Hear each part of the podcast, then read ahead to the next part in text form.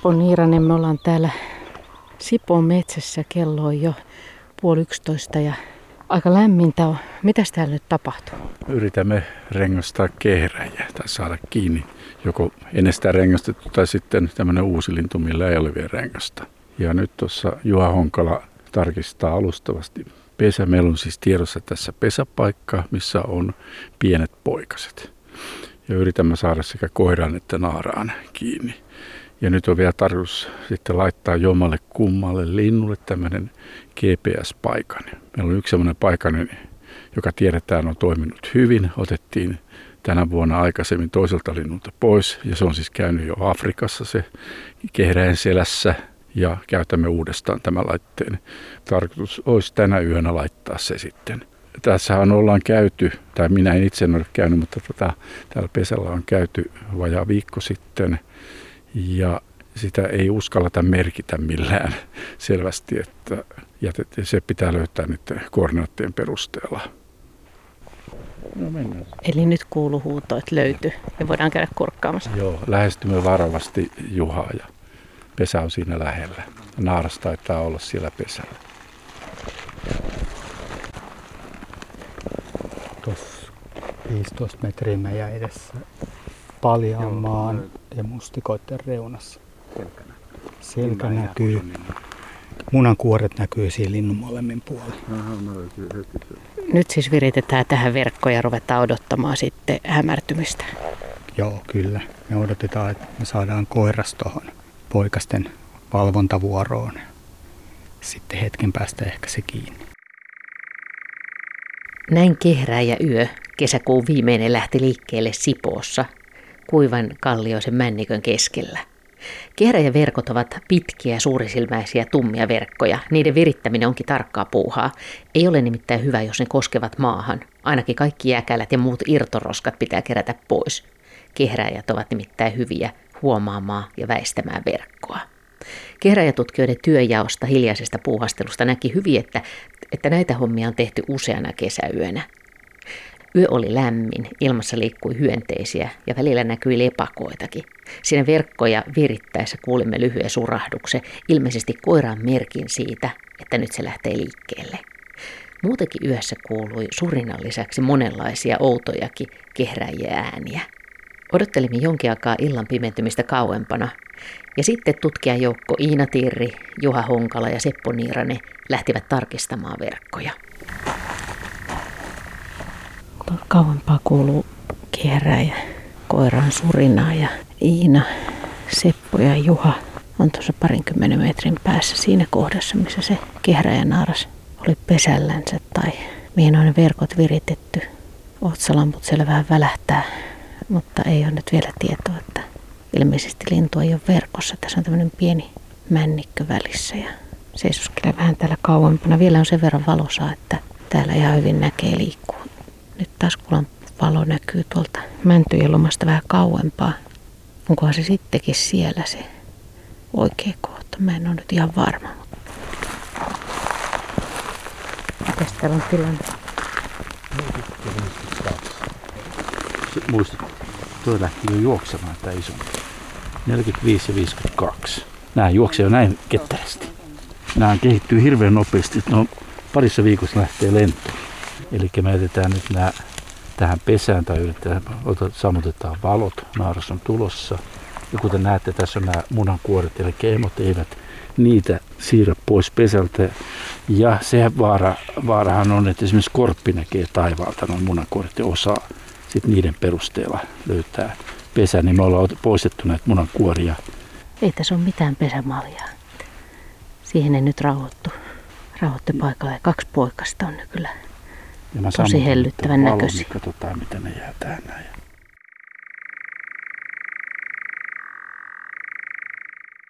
Ja miltä ne sitten näyttivät, kehräjän pariviikkoiset poikaset?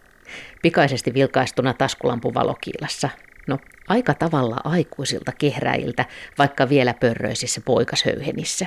Kehräjän poikasellakin on yön tummat silmät, ja vaikka jalat ovat lyhyet, niin ne olivat kumminkin tosi vikkeliä menijöitä ennen kuin rauhoittuivat paikalleen.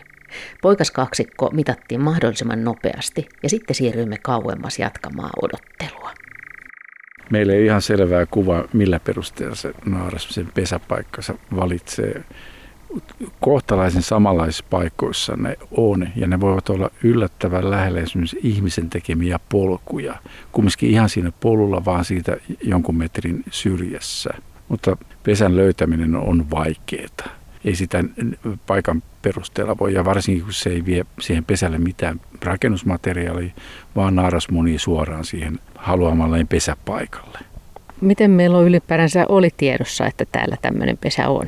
No meidän kaveri Tapani Laine on erikoistunut näiden pesien etsintään ja se on varmaan siis ilman muuta Suomen paras. En tiedä löytyykö maailmasta yhtään parempaa kehräjän pesien etsintää.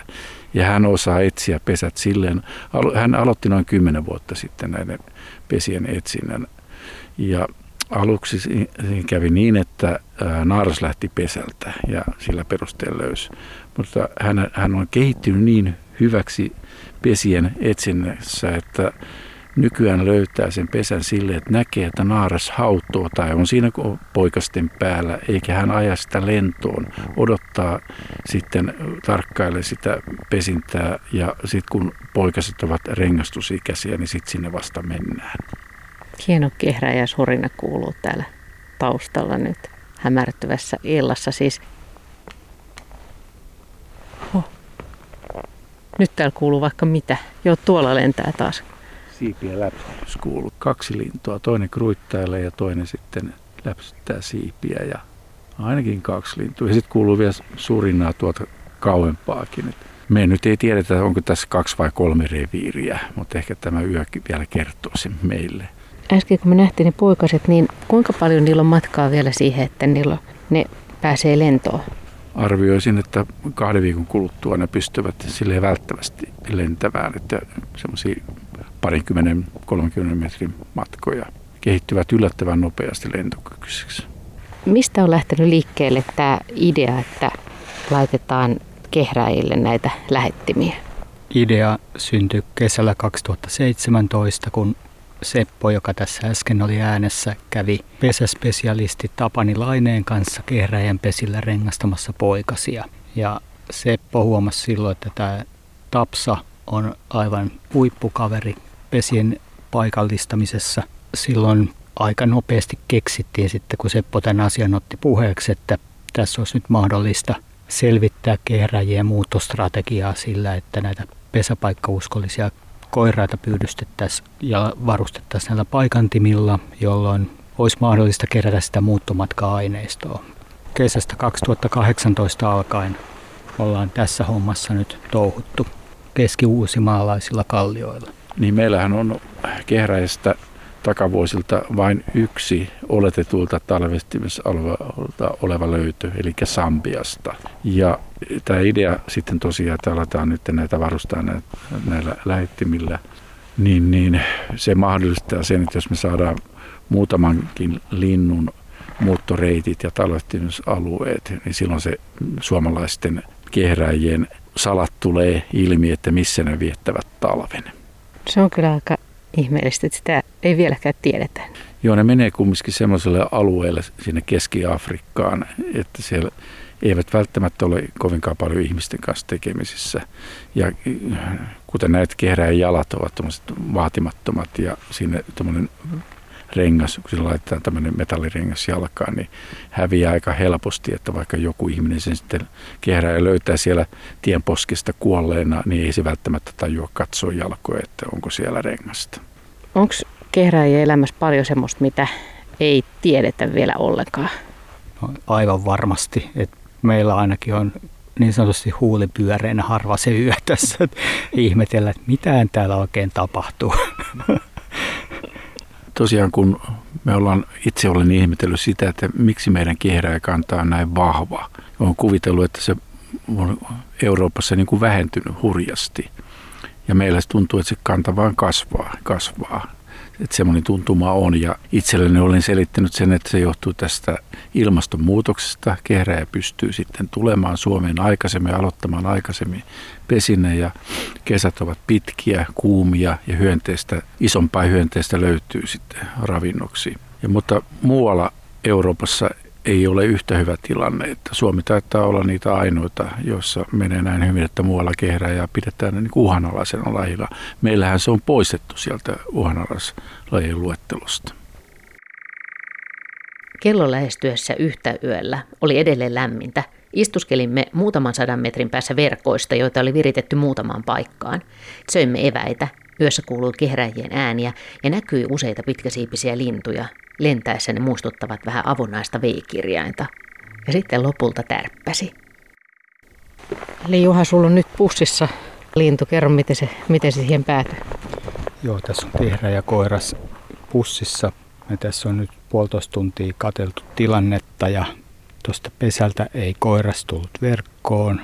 Päätettiin tuonne toiselle pyyntipaikalle laittaa houkutussääntä, eli koiraan surinaa soimaan ja tämä lintu saapui välittömästi siihen paikalle, läpsytti siipiään, eli tiedotti, että tässä on muuten mun maat, että kuka, kuka ihme täällä surisee, häivy.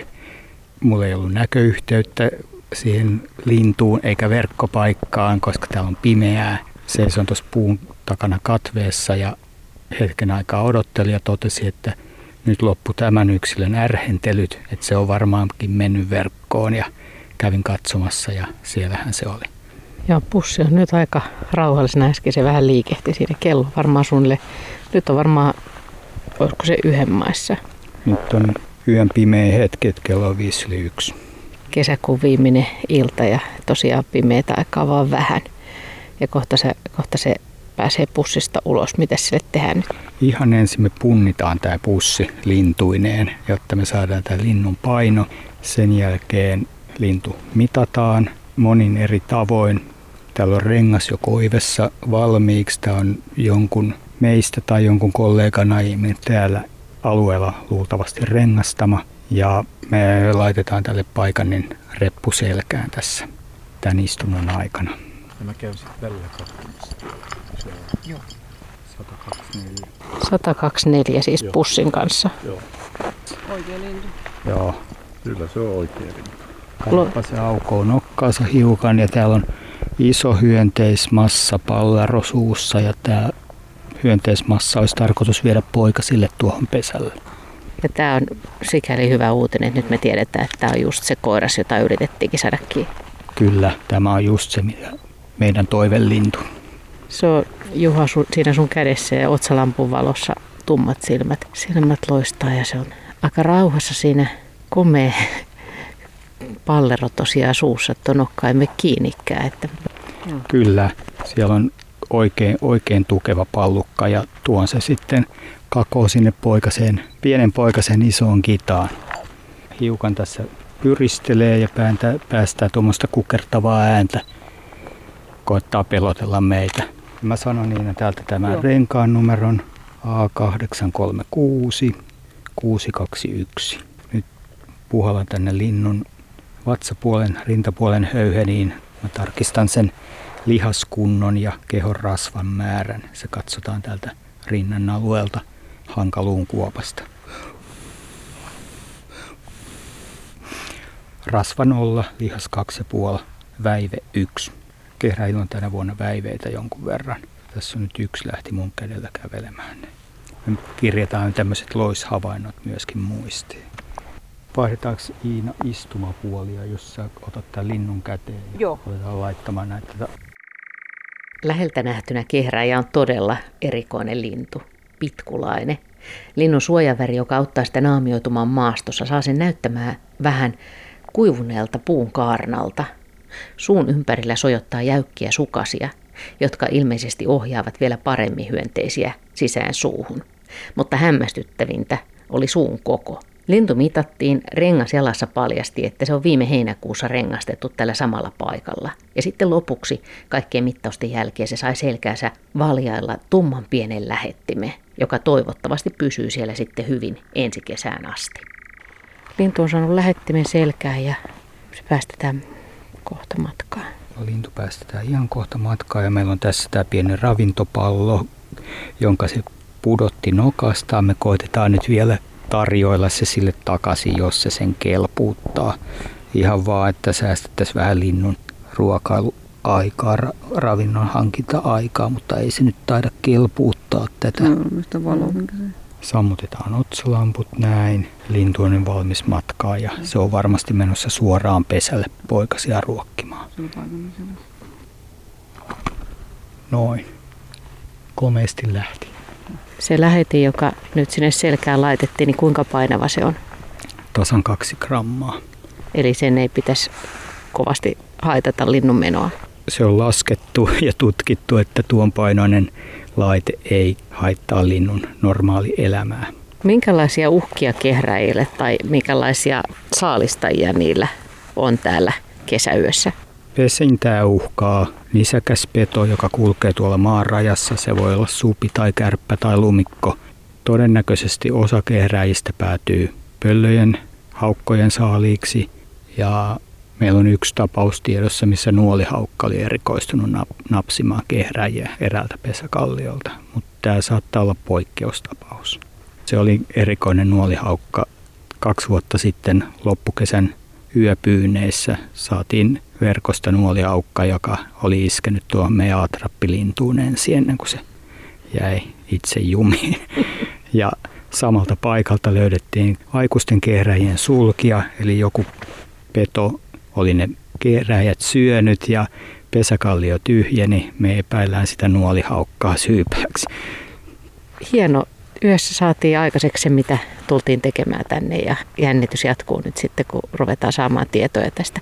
Kello lähenee tässä vaiheessa jo kahta ja se tarkoittaa sitä, että, että pimeätä aikaa ei hirveän pitkään enää ole nyt, kun ollaan tätä, eletään vielä tätä valosaa kesäaikaa.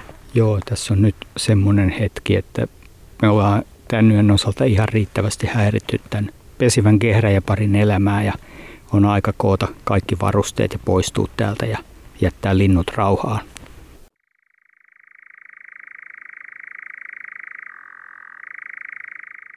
Siellä on lapsen lysti olla illan tullen tuuditella helmassa tuonelan immen. Onpa kullan lysti olla kultakehdos lellahdella, kuullella kehräjälintuu. Näin kirjoittaa Aleksis Kivi sydämen laulussa. Kirjailija on varmaan kuullut Nurmijärven Honkanummilla keskikesän hämärtyvässä tyynessä yössä kehräjän laulua, mikä kauempaa kuultuna tuntuu tulevan syvältä maan uumenista Tuonelasta.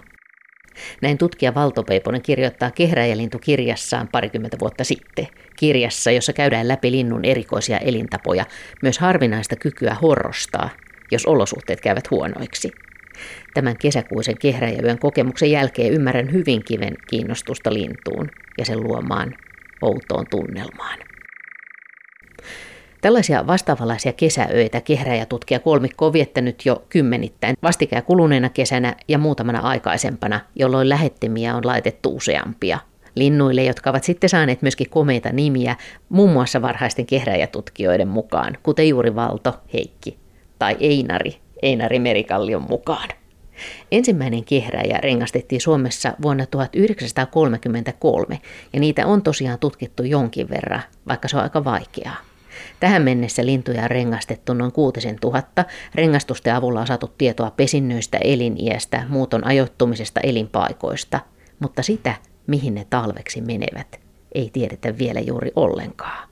Ja siksi nyt muutaman vuoden ajan on ollut käynnissä tämä joukkorahoituksella toteutettu kehräjien lähetin seuranta. Koska vaikka Suomessa kehräjillä menee hyvin, niin Suomi on tässä poikkeus – ja monet uhkat kehräjien elämässä liittyvät ilmeisesti myös niiden talven viettoon. Ja nyt siis lähettimiä on saatu takaisin linnulta jonkin verran, yhtään kuollutta ei ole toistaiseksi, ja tänä kesänä tämä kesäkuun viimeisenä yönä laitettu uusi lähetin koiraalle on parhaillaan toivottavasti jossakin matkalla etelään ja tallentaa sisuksiinsa muuttomatkasta tietoa, jota päästään sitten lukemaan ensi kesänä. Nyt syksyllä kehräjäkauden päätyttyä kun ne parhaillaan ovat muuttamassa näinä syysöinä, minne sitten menevätkin. Käy vielä juttelemassa projektista museomestari Juha Honkalan ja Seppo Niirasen kanssa rengastustoimistossa Luonnontieteellisen keskusmuseon tiloissa. Joo, meillä oli 13 tavoitekehrääjää, joita koitettiin saada tänä kesänä uudelleen kiinni ja viisi niistä onnistuttiin löytämään ja se on ihan hyvä prosenttiosuus. Että ollaan tyytyväisiä kyllä kesän saavutuksiin. Mikä kaikki siinä on vaikea, miksi niitä on vaikea saada takaisin? Linnut ovat saattaneet vaihtaa elinpiiriä, se on yksi mahdollisuus. Toinen mahdollisuus on, että ovat menehtyneet talvi, talven aikana. Ja kolmas hyvä iso mahdollisuus on se, että varovat meidän pyydyksiä ja tota, ovat oppineet aiemmasta sen verran, että eivät jää kiinni. Mehän saatiin nyt tänä kesänä yksi semmoinen laite takaisin, mikä on laitettu vuonna 2018. Eli se oli kolme vuotta ollut linnulla. Ja tässä välissä tosiaankaan ei tavattu sitä lintua missään. Ne, tämäkin on voinut väistellä meidän pyydyksiä tai sitten se on ollut jossain kilometrin kahden kilometrin päässä kauempana meidän pyydystyspaikoilta. Niin kun kehräjät liikkuu yössä, niin on sitten aika paljon vielä, mitä ei ihan tarkkaan tiedetä niiden elämästä vai? Joo, mehän ollaan huomattu tässä nyt muutaman vuoden aikana, että ne, kun mennään pyydystämään jollekin reviirille lintuja koirasta ja naarasta, niin sitten yllättäen saadaankin sieltä varsinkin niitä koiraita ylimääräisiä, mutta my- myös naaraita tulee joltain lähireviireiltä, tai sitten ne voi olla jotain pesimättömiäkin lintuja, mutta parhaana yönä tosiaan joku kuuskin lintua ollaan saatu samalta paikalta, periaatteessa niin kuin yhdeltä reviiriltä. Minkä takia? Siis miksi niitä on niin paljon siellä? No, joo, no se on yllättänyt meidätkin, että kehräjiä taitaa olla enemmän kuin uskotaankaan. Ja, ja kehräjä saattaa olla sellainen laji, joka pesi pikkasen niin kuin yhdyskunnissa, niin kuin jotkut peltosirkut esimerkiksi, niin niitä tulee sitten naapurin revirille katsomaan, että miten siellä menee. Niin, mutta ne saattaa myöskin olla siis sosiaalisempia, että ne on yössä onkin vähän niin kuin kaveriporukas, että sekin on mahdollista. No se on mahdollista, kuka niitä tuolla tarkkailee muut kuin me. niin tota, eikä meillä oikein siitä tietoa. Mutta siis viisi lähetintä on saatu takaisin, niin mitä niistä on selvinnyt? Meillä on yhdestä linnusta täydellinen muuttomatka Afrikkaan ja takaisin tiedossa, mutta loput neljä laitetta on hiljattain lähetetty valmistajalle, jotta penkovat tarkemmin sen laitteen muistia katsoakseen, että löytyisikö sieltä vielä vähän lisää tietoja, että ne eivät ole toimineet aivan maksimiteholla ja kunhan näiden neljänkin laitteen tiedot aikanaan saadaan, sitten aletaan katsomaan, että mikä se kokonaiskuva on näistä viidestä laitteesta. Mitä se yksi näytti, että mihin se meni? Se meni Sambiaan. Melko lähelle sitä, sitä lintua, ja sitä ainoata suomalaista rengaslintua, joka siellä Sambiassa on tavattu joskus monta kymmentä vuotta sitten. Että mä en itse henkilökohtaisesti usko, että tämä on nyt koko kehräjän talvialue kuva tässä Sambiassa, että uskon, että leviävät aika laajalle alueelle eteläiseen Afrikkaan. Mitäs kehräjän syksyssä, miten pitkälle tiedetään, missä niitä sitten vielä tavataan? Kehräjät muuttavat just tällä hetkellä. Nythän kesä oli hirveän lämmin, liiankin lämmin, mutta tämä syksy, elokuu käynnistyi sitten vähän näillä sateilla ja kovilla tuulilla niin me ei ole kovinkaan hyvin pystytty nyt pyydystämään näitä syysmuuttavia kehräjiä. Että voi olla, että tänä, tänä syksynä tämä jatkuu sitten vielä pitkälle syyskuuhun muutto. Normaali syksynähän syyskuussa ne ovat jo häipyneet. Ihan viimeisiä havaintoja tulee vielä kyllä syyskuun lopulta ja joskus lokakuultakin, mutta ne ovat sitten semmoisia jo vähän niin kuin liian myöhäisiä. Entä sitten ne, kun me yöllä nähtiin ne pari poikasta siellä, missä vaiheessa ne lähtee liikkeelle ja, ja lentääkö ne emojen kanssa samaan aikaan vai, vai onko ne ihan omin päin liikenteessä? No aluksi ne ovat niin kuin perheittäin liikkuvat jonkun verran, että ne ehkä saavat jotain oppia sitten nämä nuorokaiset sitten emoilta. Mutta aika nopeasti ne sitten lähtevät sieltä reviiriltä ja liikkuvat sitten siinä lähialueella aluksi pyydystellen ja oppien lentämään ja niin poispäin. Ja sitten se muutto käynnistyy. Ja meidän linnuthan näyttävät menevän sitten rengaslöytöjenkin perusteella ja meidän omien näiden GPS-lintujen perusteella niin tuosta aika suoraan etelään Viron kautta ja sitten niin kuin Balkanille, Keski-Eurooppaan ja Balkanille ja siitä sitten Välimeren yli. Ja sitten sen jälkeen ei tiedetä, vai? Aina mitä me tiedetään, että se Sambiasta on ne kaksi, kaksi löytöä meillä, tai siis ensin se yksi löytö ja tämä yksi meidän tota, lähetinlintu mutta sitten aika hyvin sitä tukee sitten nämä brittien ja ruotsalaisten havainnot sama, samanlaisilla laitteilla, että siinä, sinne ne suunnilleen menee, mutta jonkun verran meidän linnut menee varmaankin idemmäs kuin nämä Länsi-Euroopasta peräisin olevat. Mutta aika paljon tässä on tosiaan vielä auki. Mutta ne poikaset, muuttaako ne sitten yksikseen vai muuttaako ne vielä sen perheen kanssa? Kyllä ne poikaset muuttaa yksin, että ei ne enää sitten perheittää mene niin kuin joutsenet ja kurjet lähtivät liikkeelle. No muuttaako ne sisarukset yhdessä? eivät. Tai ainakaan me ei uskota siihen, että näin tapahtuu. Siis meillä, meidän kokemus on se, että me voidaan saada sitten tosiaan yksi tai kaksi lintua yössä. Ja parhaana yönä voi tulla sitten tänä vuonna eräsrengasta ja sai sattua olemaan hyvään aikaan tuolla Virolahdella, niin sai peräti 14 lintua yhtä aikaa. Ja nuoria lintuja taisivat olla kaikki. Et se on ihan sattumaa, miten niitä saa, mutta ei, ei tosiaankaan, ei ne välttämättä edes me parvissa – mutta siitähän ei kaikkea me tiedetä kyllä. Että. Meneekö ne suoraan Välimeren yli vai kiertääkö ne sieltä niin kuin jommalta kummalta puolelta vähän niin kuin mannerta pitkin? Meillä on nyt yhden paikannilinnun täydellinen reitti tiedossa ja se on sekä syysmuutolla että kevätmuutolla ylittänyt Välimeren yhdellä lennolla ihan pohjois-etelä, eteläpohjainen suunnassa. Tuo meidän linnun käyttäytyminen viittaa siihen, että se on useaan kertaan pysähtynyt niin sanotusti tankkaamaan, eli keräämään lisää ravintoa kehoon, jotta se pystyy sitten jatkamaan sitä muuttoa. Ja se, saattaa, se oli jossakin tapauksissa tuossa Itä-Euroopassa ollut viikon ajan paikoillaan ja ruokailu siellä ilmeisesti hyvillä ruokailupaikoilla. Näiden lintujen lähtemiseen vielä mä palaan sen verran, että aika aikaisihan ne kumminkin, ne, varsinkin ne vanhat linnut, jotka on laitettu näitä laittimia, ovat siellä Afrikassa oletetuilla talvehtimisalueilla, että jopa sinne niin kuin lokakuun puolella, marraskuun alussa. Nuoret linnut todellakin varmaan tulevat paljon hitaammin sitten, mutta tätähän me, tämmöisestä meillä ei ole oikein kunnon dataa. Ja sitten sitäkään me ei oikein tiedetä, että kuinka paljon ne kerää rasvaa sitten, kun ne lähtevät sieltä niin kuin Välimeren pohjoispuolelta Välimeren yli, ja niin ne pitää ylittää myös Sahara. Ja pysähtyvätkö ne siellä jossain vielä No mutta eikö se ole aika jännä ajatella, että nyt, nyt ne poikaset, jotka me siellä nähtiin, ja sitten tämä kehräjä, jolle laitettiin se lähetin selkään. Eikö se ole aika liikuttava ajatella, että tuolla jossain ne nyt on matkalla mahdollisesti? Kyllä, se tulee melkein joka päivä mieleen.